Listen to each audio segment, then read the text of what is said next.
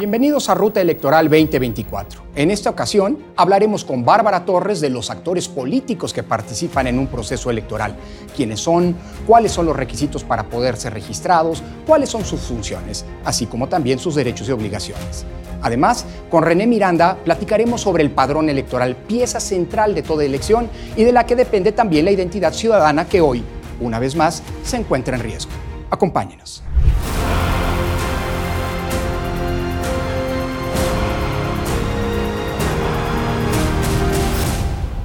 En el programa anterior, Bárbara y yo explicamos cuáles son las autoridades encargadas de organizar y calificar las elecciones. Hoy dedicaremos este segmento a analizar quiénes son los actores que participan en las elecciones y en general en la vida política.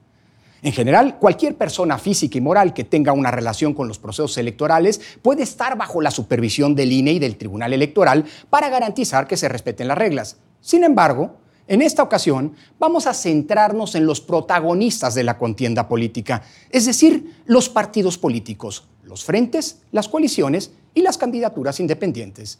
Empecemos por los partidos políticos. Bárbara, ¿qué son? ¿Cómo tenemos que entenderlos? Lorenzo, la Constitución define a los partidos políticos como entidades de interés público. Y esta definición que puede sonarnos al principio como muy escueta tiene una razón de ser. Y es que los partidos no son órganos propiamente del Estado, es decir, no pertenecen y no están en el ámbito estrictamente público, pero tampoco están estrictamente del lado del ámbito privado. Digamos que los partidos políticos se encuentran en una especie de interfaz, como en medio, a mitad del camino entre el ámbito público y el ámbito privado, en donde eh, el interés público que tienen es constituirse en una vía de acceso de la ciudadanía al ejercicio del poder público. Y aquí está lo bello de esta definición. Y es que precisamente por tener este interés público, de, digamos, constituirse como ser una especie de puente entre la ciudadanía y los cargos de representación popular, es que solamente la ciudadanía puede constituir partidos políticos, con base en su derecho de asociación y en torno a un proyecto político definido o una cierta ideología en particular. Antes de 2014, el monopolio de ser la vía, digamos, de acceso al poder público la tenían solamente los partidos. Y esto cambió con la llegada de las candidaturas independientes. Pero al ser insisto, unas entidades de interés público, los partidos políticos tienen una regulación específica que te dicen qué pueden hacer, qué no pueden hacer. Por ejemplo, los partidos políticos no pueden hacer en cualquier momento. Claro, y de hecho, eh, eh, no solamente no pueden hacer en cualquier momento, sino es pertinente que haya un periodo de renovación del sistema de partidos, porque si es cierto que los partidos representan distintas posturas políticas y la vida política de una sociedad es dinámica, pues es pertinente que con el paso del tiempo los partidos políticos que eventualmente dejan de representar opciones importantes de la sociedad, pues desaparezcan y nuevas alternativas puedan verse reflejadas en nuevos partidos políticos. La regulación actual establece que los partidos políticos solo pueden nacer cada seis años, de cara a una elección intermedia.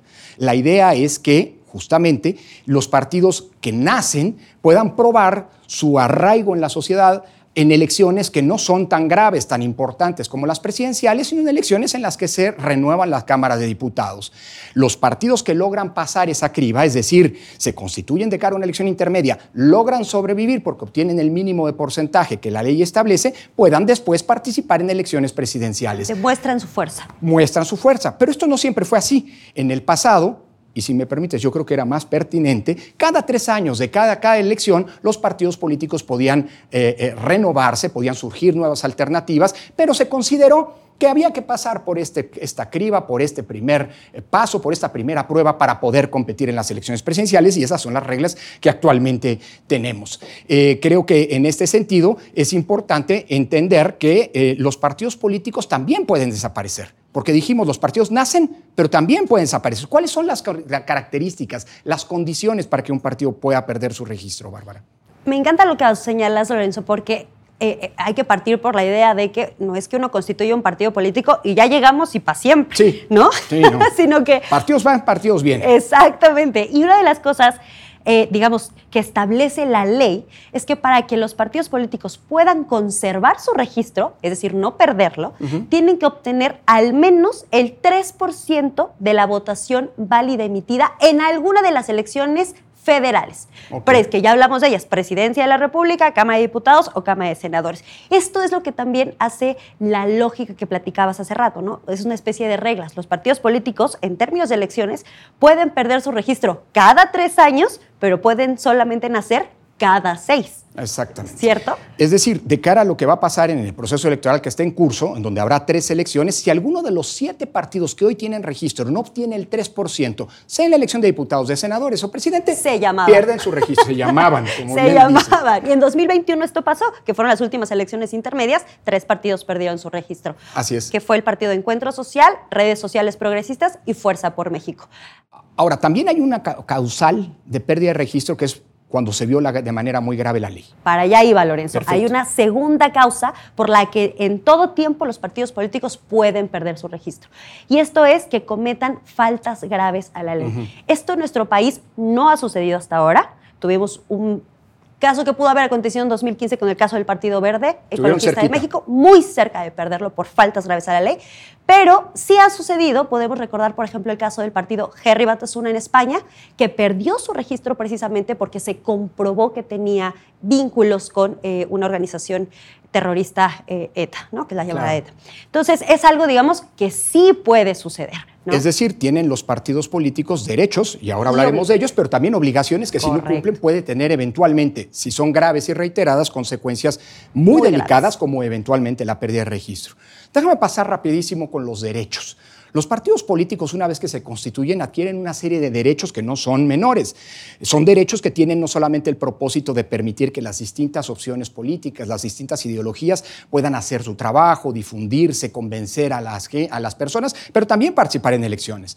Así que los partidos políticos tienen derecho a recibir dinero público, tanto para su sostenimiento ordinario como como está ocurriendo ahora durante las elecciones, para gastos de campaña, tienen también acceso a la radio y a la televisión, tienen tiempos que gratuitamente están a su disposición para poder difundir entre la ciudadanía sus opciones eh, y sus propuestas. Tienen también eh, derecho a formar frentes y coaliciones, y ahora hablaremos de ello, y son la base para poder formar los grupos parlamentarios entre muchos otros derechos. Es decir, son, una vez estos grupos de ciudadanos, una vez que obtienen su registro, son eh, entes que tienen una serie de prerrogativas, de beneficios precisamente para cumplir su tarea, como decías, de ser intermediarios entre la ciudadanía y los eh, espacios de eh, representación popular o de gobierno. Pero también tienen obligaciones, Bárbara. Correcto. Y es que eh, así como están regulados y obtienen todas estas prerrogativas, los partidos tienen que cumplir también una serie de obligaciones que les establece la propia ley.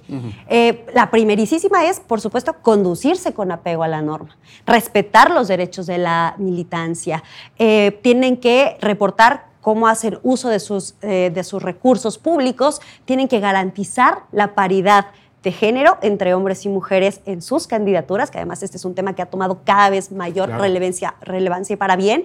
Eh, y por supuesto, por ejemplo, también podemos decir que no pueden recurrir a la violencia. Estos derechos y estas obligaciones son mucho más grandes, hay mucho más, pero todas están establecidas, digamos, en ley. Y le corresponde a las autoridades electorales vigilar, por un lado, permitir que esos derechos puedan ser ejercidos y por el otro, vigilar que las obligaciones y las prohibiciones también se cumplan. Y en todo caso, sancionarlos. Así es. Los partidos políticos son, como hemos visto, clave, porque es difícil que en una democracia los ciudadanos puedan tener un peso si actúan individualmente. Los partidos políticos les permiten esta acción colectiva, para decirlo de alguna manera, pero no es la única figura que, la propia legislación contempla en este, en este, sentido. Los partidos pueden, como decíamos, formar frentes y coaliciones. Hablamos más de, estas figuras, Bárbara.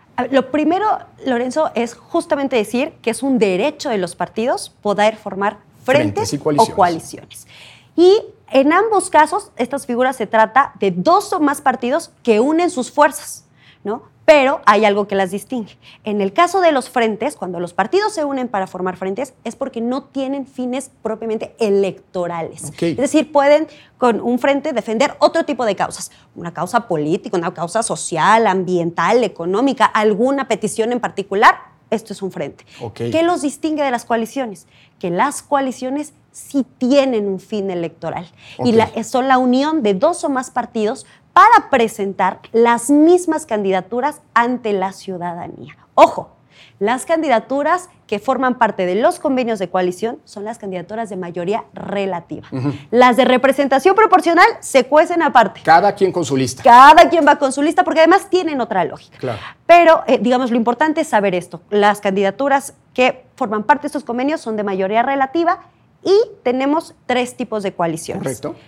Coaliciones totales. Van todos los candidatos son los mismos. Nos caemos muy bien y vamos a lanzar todas nuestras candidaturas juntos. Coaliciones parciales, no vamos el 100%, vámonos a la mitad, mínimo el 50% de las candidaturas. De 50% para arriba sin llegar a ser todos. Coalición parcial, exacto. Y coalición flexible, que es cuando tienen al, por lo menos el 25% de las candidaturas juntos. Estas últimas irían entre 25% y 50% porque si no ya se vuelven parciales. Exactamente.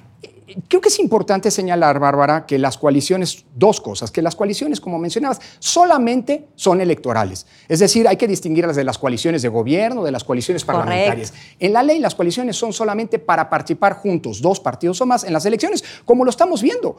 De hecho, es muy probable, todavía no se han registrado, pero pues está anunciado que van a ir dos grandes coaliciones, la gobernante Morena, el PT y el Partido Verde, y la de oposición, PAN, PRI y PRD. Y que hoy es un frente que hoy es un frente y que eventualmente si quieren postular candidaturas juntos tendrán que convertirse en coalición. Gran punto. Bueno, Bárbara, pero hay otra figura, las candidaturas independientes. A ver, Lorenzo, cerremos con las candidaturas independientes, que además ya dijimos algo, y lo primero y lo más importante, las candidaturas independientes vienen a romper con el monopolio de los partidos políticos como vías de acceso al ejercicio del poder. Ok. Lo que permiten es que sea la ciudadanía de manera directa quien pueda postularse a un cargo público, es decir, sin el apoyo de un partido, político.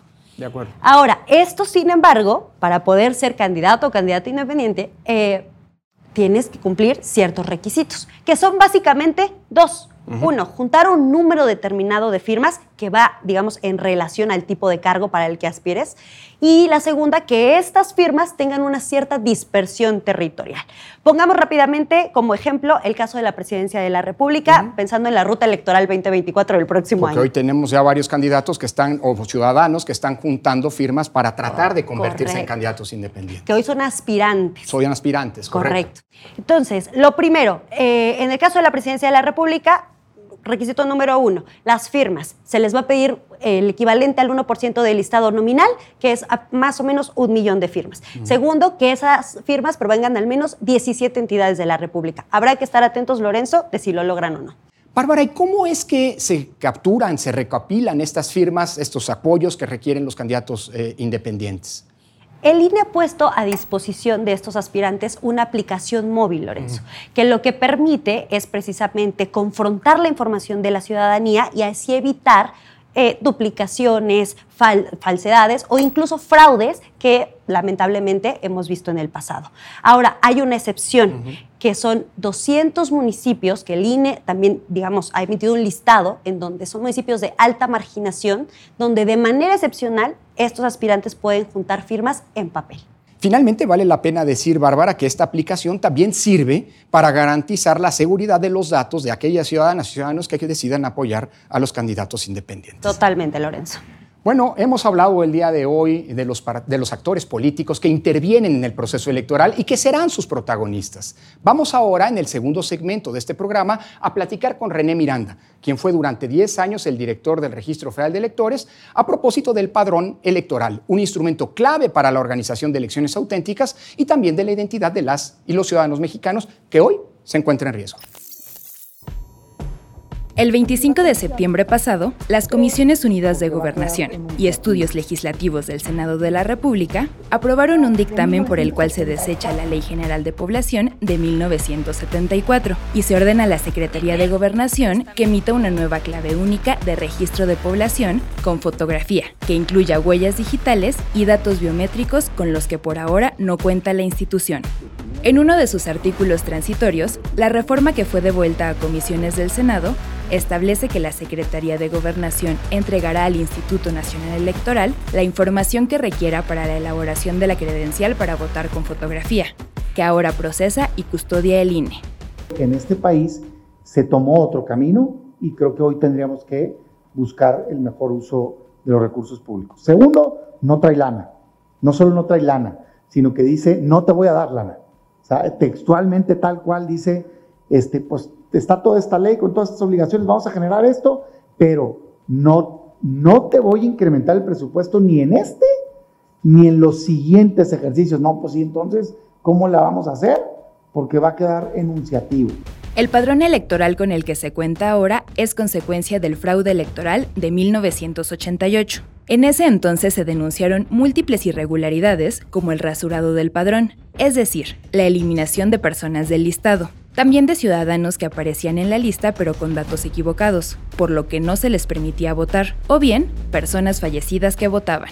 La desconfianza hacia el gobierno y entre los distintos actores políticos marcaban, entonces y aún ahora, el quehacer político nacional.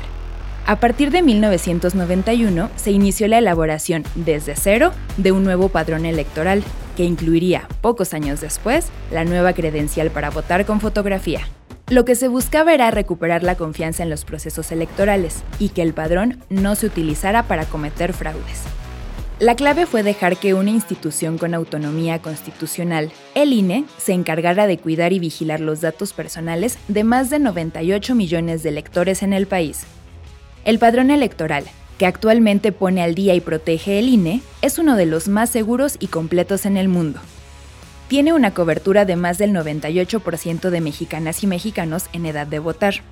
En Estados Unidos, de acuerdo con las más recientes mediciones del Pew Center, el registro de electores ronda el 70% y en Canadá el 93%. Los gobiernos emanados de distintos partidos políticos, desde Felipe Calderón y Enrique Peña Nieto hasta el de Andrés Manuel López Obrador, han querido tener los datos personales de la ciudadanía contenidos en el padrón electoral, con el pretexto de querer elaborar la cédula nacional de identidad, que incluya a niños y jóvenes menores de 18 años. Sin embargo, solo el actual gobierno pidió en el 2020 los datos biométricos de los ciudadanos que resguarde el INE, pero la institución se negó. Hace tres años el instituto le dijo a la entonces secretaria de Gobernación, Olga Sánchez Cordero, que podían utilizarse los más de 850 módulos de atención ciudadana para credencializar a los menores de edad, a costo bajo y sin que los datos personales fueran manipulados por otras instituciones, y así se daría un documento de identidad a 126 millones de habitantes del país. La entonces titular de gobernación no consideró siquiera la propuesta. La nueva ley de población que se discute en el Senado establece expresamente que no habrá ampliaciones presupuestarias para hacer la nueva CURP con fotografía y datos biométricos, por lo que no queda claro con qué recursos se piensa hacer el documento de identidad. Sin embargo, la consejera presidenta del INE, Guadalupe Tadei, ya expresó la disposición del INE a colaborar con la iniciativa gubernamental. Habría que integrar algún, alguna mesa de eh, diálogo, de intercambio de opiniones con este nuevo proyecto que se presenta para nuestro país. No es privativo de una persona, ni de dos, ni de una institución, es algo que impacta en el país completo. Pues para hablar del eh, padrón electoral, de su evolución y de los riesgos que enfrenta con esta nueva iniciativa, nos acompaña René Miranda, quien fue director durante más de una década del eh, Registro Federal de Electores, el responsable justamente, René, de, de, administrar, de actualizar, en fin, de depurar el padrón electoral. Muchas gracias por acompañarnos. René, yo partiría diciendo lo siguiente. Como la nota ya mencionaba, construir un padrón electoral es una condición básica para tener elecciones libres, ciertas y auténticas. De hecho, el padrón sirve para poder ejercer derechos políticos, sirve para, eh, digamos, inyectar eh, todos los mecanismos de garantía, de transparencia, eh, de que una persona va a poder votar una sola vez, de que nadie podrá suplantar nuestra identidad en las elecciones, de que nadie que, que tiene derecho será excluido de poder ejercer el sufragio, entre muchos otros elementos. Además, sirve para que el INE pueda Organizar elecciones en un país tan complejo como este sirve para determinar cuántas casillas se tienen que instalar, dónde tienen que instalarse, quién tiene que votar en cada una de ellas. Pero construir un padrón no fue sencillo. De hecho, como decía la nota, venimos de una historia de rasurados, de uso político del padrón electoral. Ayúdanos a entender, René, eh, ¿cómo, ¿cómo, evolucionamos para tener, como se mencionaba, uno de los padrones de, con mejor salud del mundo. Gracias por la invitación, Lorenzo, un gusto. Pues mira, en efecto, como se menciona ahí, no hay que olvidar de dónde venimos. eh, éramos un país en el cual había serias dudas sobre la confianza, la solidez de nuestra lista de votantes. Y así eran las discusiones políticas entonces. Hubo un acuerdo político de gran magnitud eh, en donde dijeron, vamos a tirar a la basura lo que existe, lo que nos genera tantas discusiones, y vamos a crear algo nuevo desde cero. Y eso creo que es un momento trascendental en la, en la, vida democrática de nuestro país, porque a partir de ahí se construyeron las condiciones, estamos hablando de 1990, 1992, para que ya hubiese, digamos, elecciones más confiables, más creíbles. Y la piedra angular de todo proceso electoral sabemos que son eh, la lista de votantes. Entonces, una de las principales tareas de ese nuevo Instituto eh, Electoral Federal fue justamente crear una base de datos de, ciudadanos, o sea, sin mayores de 18 años, que iba a estar inscritos. Y para lo cual se hizo un censo, un censo, es decir, un recorrido a lo largo y ancho del país para identificar en todos los domicilios de ese entonces a los mayores de 18 años e inscribirlos en una lista de votantes. Que este es un dato bien importante, René, no porque no tuviéramos padrones antes. Lo que pasa es que el padrón previo lo organizaba, lo administraba el gobierno y lo hacía con fines políticos, para su propio beneficio. Aquí se trató de crear una lista administrada por un órgano autónomo, el nuevo Instituto Federal Electoral entonces, luego el INE, para que fuera administrado solo con criterios técnicos y no se utilizara con algún tipo de sesgo o alguna intencionalidad indebida. Pero además de crear una base de datos nueva desde cero, se crearon órganos de vigilancia. Eso fue, es muy importante. A veces en estas discusiones se pierde de vista lo relevante que fue que en la propia constitución de este país y en sus leyes electorales se establecía la existencia de órganos de vigilancia, no solamente en el, en el IFE, un órgano nacional, sino en las 32 entidades federativas y en los 300 distritos electorales se establecieron órganos que, donde había representación de cada fuerza política y de los funcionarios electorales para poder supervisar, ejecutar y dar seguimiento a todas las actividades tendientes a la elaboración de esta lista de votantes, a su mantenimiento, a su depuración, y ahí sí ponerse de acuerdo quiénes tienen que estar y quiénes no, y dejar a un lado el sesgo, digamos, del gobierno que en ese entonces este, se establecía en la lista anterior. Esto es muy importante, René, porque además de un, digámoslo así, de una visión técnica, eh, se utiliza el censo, se le hacen estudios al padrón electoral, eh, se hacen encuestas para verificar su estado de salud, su estado de actualización, etc. Hay una vigilancia y una validación política. Es decir, todos los partidos políticos que van a las elecciones en algún momento palomearon que los datos del padrón electoral son consistentes y son confiables. Y esto explica mucho ¿Por qué ya no es una discusión el tema del padrón? cuando, si, hacemos memoria en las elecciones recientes, ¿cuándo ha habido un, solo señalamiento de alguna fuerza política que no haya accedido al poder de que hubo algún, algo irregular en el padrón? Recordemos que el Consejo General del, del INE tiene un momento sumamente relevante previo a las elecciones eh, en donde declara la definitividad y validez de la lista de votantes. Entonces ahí es interesantísimo ver cómo los propios partidos políticos, si no es que señalan su acompañamiento y su, y su, y su eh, eh, digamos que están de acuerdo con, lo que se está aprobando, o, simplemente no señalan nada, es decir, están de acuerdo, o asumen que lo que se ha venido haciendo históricamente y en lo inmediato es correcto y pueden ir a las elecciones con esa lista de votantes. Incluso ellos tienen la oportunidad de hacer observaciones y si esas observaciones son procedentes, por supuesto que se toma nota, se hacen las correcciones debidas. Es decir, hay una vigilancia técnica y política que permite contar con un padrón confiable como base de elecciones ciertas y transparentes. Ahora, el padrón electoral también por una anomalía y una deuda del Estado, también en los hechos se ha convertido en la base fundamental para proporcionar y garantizar el derecho de identidad a los ciudadanos, porque el padrón electoral solamente incorpora ciudadanos, es decir, mexicanas y mexicanos que tienen más de 18 años en el país. ¿Cuál es el origen de esta, de, este, de esta problemática? Es decir, ¿por qué acabó el padrón electoral que tenía una finalidad estrictamente político-electoral? Siendo pues, la base de datos que utilizamos para cualquier trámite, identificarnos para entrar a, subirnos a un avión, subirnos a un camión, hacer un trámite bancario, eh, eh, identificarnos incluso cuando entramos a un, a un condominio, etcétera, etcétera. Mira, yo creo que tiene un origen eh, histórico, por supuesto, interesante, por supuesto político, en donde como país no tenemos todavía una política pública sólida en materia de identidad nacional. es decir, creo que el Estado está obligado, sabemos que es un derecho humano el derecho a la identidad, y en nuestro país no se ha podido consolidar, por las razones que sean, en décadas una política eh, sólida, insisto, en esa materia. Entonces, digamos, el, el, el, INE, el IFE y el INE, cuando estuvieron consolidando durante estas décadas esta base de datos, que se volvió eso, de facto se volvió una base de datos con la gran mayoría, la gran mayoría de los ciudadanos y ciudadanas del país, con sus datos biométricos, eh, que nos permitían a nosotros como instituto depurarlo para efectos electorales, garantizar que solamente hubiese un ciudadano, un registro, eh, y poco a poco se fue constituyendo, al ser un, instrumento muy sólido, muy confiable, también una base de datos que, empezó a ayudar a otros fines.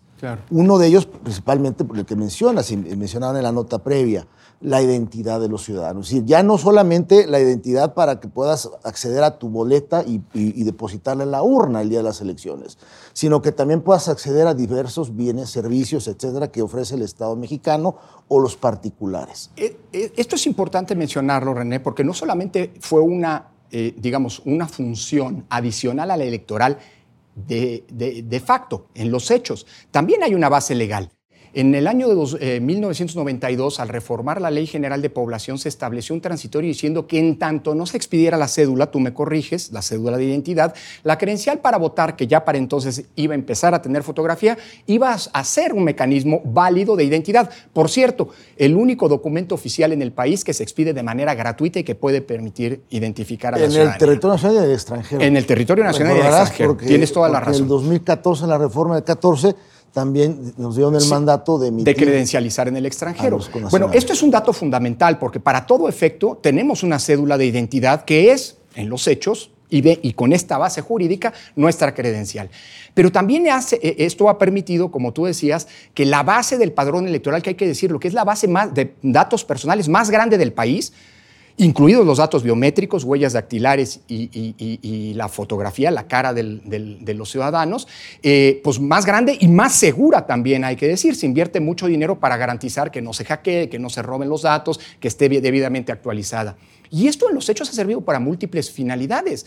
René, incluso está siendo utilizada en los últimos siete, ocho años, hasta para colaborar contribuir a, esa, eh, a resolver el problema de los desaparecidos, porque se pueden las huellas dactilares de los eh, cadáveres que aparecen en fosas comunes y qué sé yo, eh, contrastar con las que tiene el INE y eventualmente darle una identidad y paz a las familias y por supuesto resolver este o contribuir de alguna manera a resolver este problema. Así es.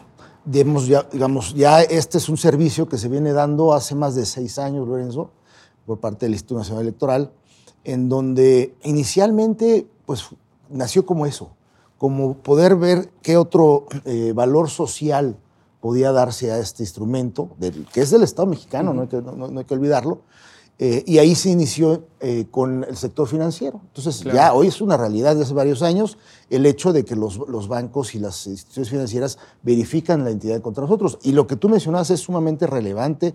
Ya en últimos, en los últimos años se han venido trabajando justamente para poder cotejar la identidad pues, de cadáveres o ayudar a las autoridades competentes a la identificación de las personas desaparecidas. Ahora, hay un dato, esto funciona y funciona bien. Sin embargo, lo decía también la nota, desde el gobierno de Calderón ha habido intentos por que el INE entregue al gobierno la base de datos con el pretexto de la cédula de identidad, de hacer la cédula de identidad, pasó con el gobierno de Peña Nieto y pasó también con el actual gobierno. De hecho, la Secretaría de Gobernación por primera vez en este gobierno le pidió al INE que entregáramos datos biométricos, que entregara datos biométricos de las y los ciudadanos. ¿Por qué esta necesidad o esta tentación, eh, eh, René, desde el gobierno de hacerse con la base de datos del padrón electoral? ¿Y cuáles son los riesgos que, si esto ocurre, tendría para el propio padrón?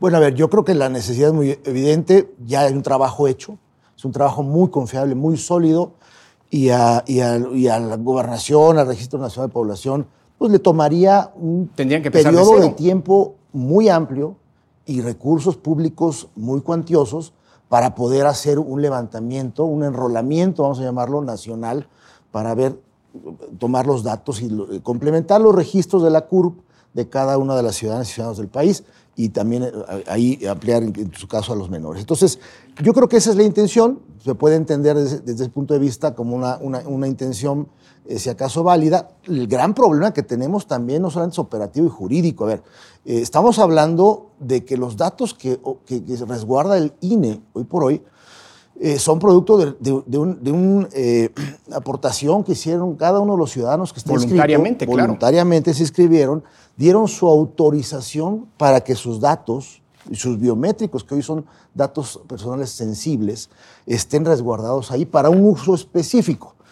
El gran problema que tenemos es eh, de, de hacer una, una, un traslado, que tiene línea, un traslado masivo de millones y millones de datos, pues es eh, dónde queda la opinión de los ciudadanos. Es decir, hay, una, hay, hay, hay leyes que protegen, insisto, Claro. su, su derecho al uso de esos datos. Es decir, el INE no puede disponer de esos datos porque la ley de protección de datos personales le impide manejarlos como si fueran propios, son de los ciudadanos. Son de los ciudadanos. ¿Y quién le está preguntando en qué momento la opinión al ciudadano si va a aportar sus datos para la constitución de una base de datos dis- distinta? Hay un dato adicional, René, que a mí me preocupa.